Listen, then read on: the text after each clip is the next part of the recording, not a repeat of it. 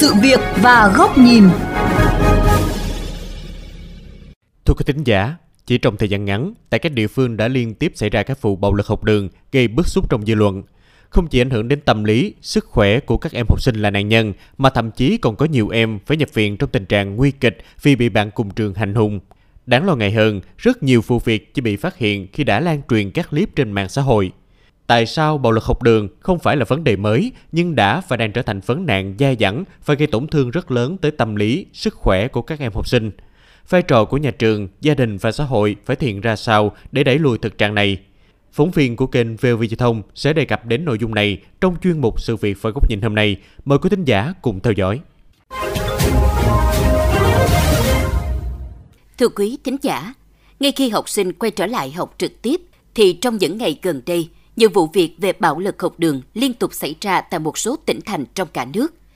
Cụ thể, chỉ trong ngày 26 tháng 5, tại thành phố Hồ Chí Minh đã diễn ra hai trường hợp bạo lực học đường gây xôn xao trong dư luận. Cùng với vụ việc xảy ra ở trường quốc tế American Academy là vụ việc xảy ra trong khuôn viên trường trung học cơ sở trên địa bàn quận 8. Nhóm gồm học sinh 10 em khối 6 đã liên tục dán những cái đấm, đạp vào người một em học sinh khác, khiến em này bị nhiều thương tích. Bạo lực học đường hiện nay đã và đang tồn tại hầu như ở các cấp học. Nhiều em học sinh cho rằng chỉ xuất phát từ những mâu thuẫn nhỏ cũng có thể dẫn đến tình trạng đánh nhau như hiện nay. À, em nghĩ đây là tình trạng khá là phổ biến ở các trường học.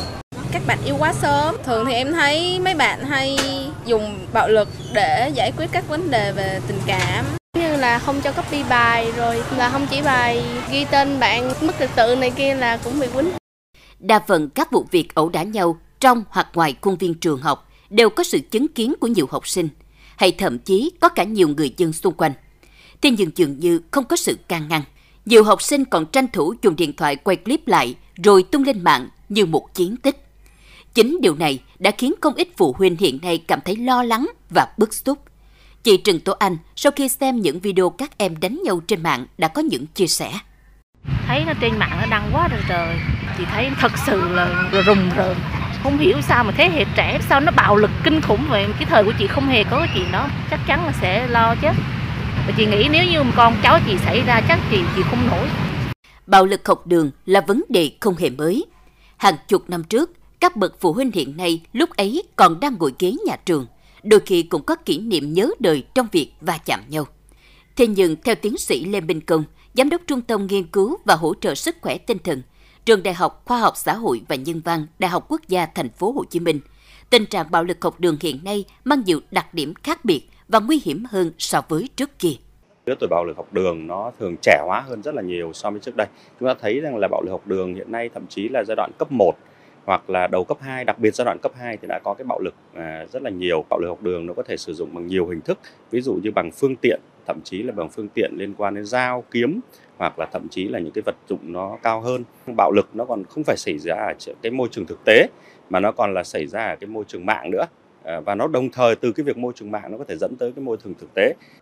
Ngoài ra, một yếu tố khác cũng được cho là nguyên nhân, đó chính là môi trường giáo dục chưa chú trọng đến việc phát triển năng lực cảm xúc xã hội cho học sinh. Do đó, khi gặp các vấn đề bên ngoài tác động vào tâm lý, đã khiến các em không thể kiểm soát được cảm xúc của mình. Từ đó rất dễ dẫn đến các hành vi tiêu cực xảy ra. Thạc sĩ Chế Dạ Thảo, chuyên gia tâm lý, trưởng bộ môn kỹ năng Đại học Công nghệ Thành phố Hồ Chí Minh nhận định. Việc giáo dục trong nhà trường vẫn còn có sự chênh lệch giữa việc phát triển kỹ năng thực hành xã hội, phát triển về cảm xúc của trẻ so với việc nâng cao và hoàn thiện về năng lực trí tuệ. Sự phát triển về xã hội sẽ kéo theo rất nhiều những sự tác động đến tâm lý cũng như hành vi của trẻ và chúng ta phải có sự kịp thời đổi mới. Hiện nay, đối với những hành vi bạo lực học đường trong nhà trường, pháp luật cũng đã có những quy định rõ. Theo đó, độ tuổi chịu trách nhiệm trước pháp luật là từ đủ 14 đến dưới 16 tuổi. Riêng những trường hợp dưới 14 tuổi thì người đại diện cho các em, cha mẹ phải chịu trách nhiệm thay. Chính những kẻ hở trong pháp luật đã làm cho các em phần nào có tâm lý chủ quan, từ đó dẫn đến những hành vi bạo lực của mình. Luật sư Nguyễn Văn Hậu, Phó chủ nhiệm đoàn luật sư thành phố Hồ Chí Minh cho biết có nhiều em nói rằng cái độ tuổi đó thì các em sẽ không chịu trách nhiệm về mặt hành chính cũng như về mặt hình sự. Chính vì vậy đó nó cũng làm cho các em nghĩ rằng đó là pháp luật đã bỏ qua những cái đối tượng này. Nhiều người cho rằng đó là đối với cái độ tuổi này đó thì các em không có nhận thức được cái hành vi vi phạm hành chính của mình. Cho nên đó là ờ, khi xây dựng cái luật xử lý vi phạm hành chính đó, thì chúng tôi thấy rằng cái độ tuổi này các em cũng đã nhận thức được cái đối với những cái hành vi vi phạm pháp luật thì đây cũng là một vấn đề đang được nghiên cứu để chúng ta tiếp tục sửa đổi, bổ sung các cái quy định của pháp luật Bạo lực học đường là vấn đề không hề mới. Trách nhiệm đầu tiên thuộc về gia đình và nhà trường phải có những biện pháp hữu hiệu để ngăn chặn bạo lực học đường. Làm thế nào để bảo vệ con trẻ, chứ không phải đẩy mọi chuyện đi xa hơn. Bởi vì đối tượng chịu tổn thương sâu sắc nhất chính là con trẻ.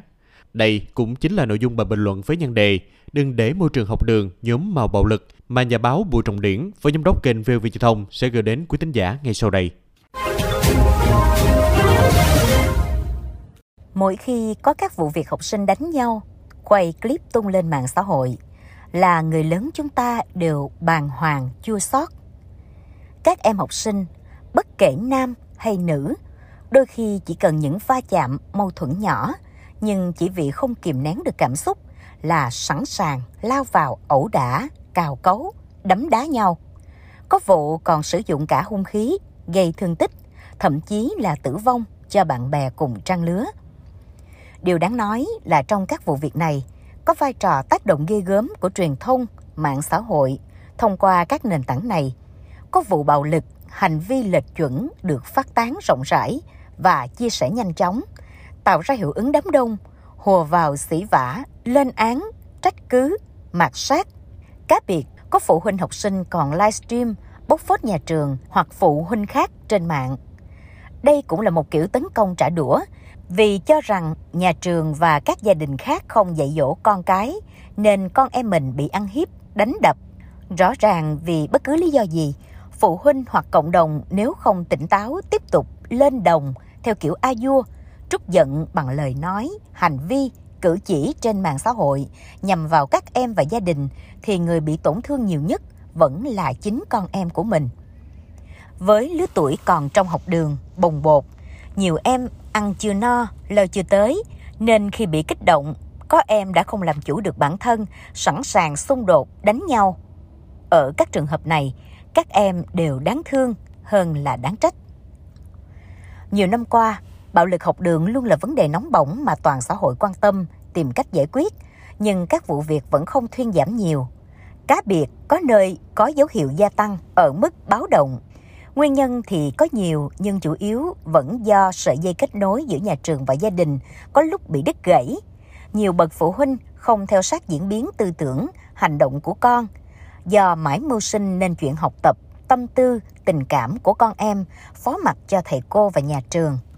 Khi xảy ra các vụ việc thì trách cứ, đổ lỗi. Trong khi thực tế, tại gia đình cũng không tạo được môi trường cởi mở, thân thiện giúp các em bày tỏ suy nghĩ, tình cảm, để từ đó phân tích uống nắng đúng sai cho các em. Với xã hội, trong điều kiện bùng nổ công nghệ thông tin, mạng xuyên biên giới, thông tin bổ ích cũng nhiều mà xấu, độc cũng không hiếm.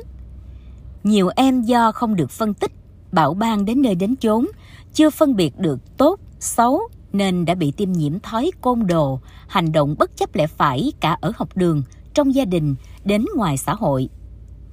Về phía nhà trường, nhiều nơi vẫn chú trọng vào điểm số, thành tích mà lơ là chuyện rèn đức, luyện người cho các em. Văn hóa học đường ở một số nơi chỉ là khẩu hiệu, không thực chất. Rõ ràng đã đến lúc để môi trường học đường không nhúm màu của bạo lực thì cả nhà trường, gia đình và xã hội phải cùng chung tay. Mỗi khi có một vụ việc bạo lực xảy ra, gia đình vẫn là nơi gánh vác trách nhiệm rất lớn không thể chỉ trút hết lên vai thầy cô giáo và nhà trường.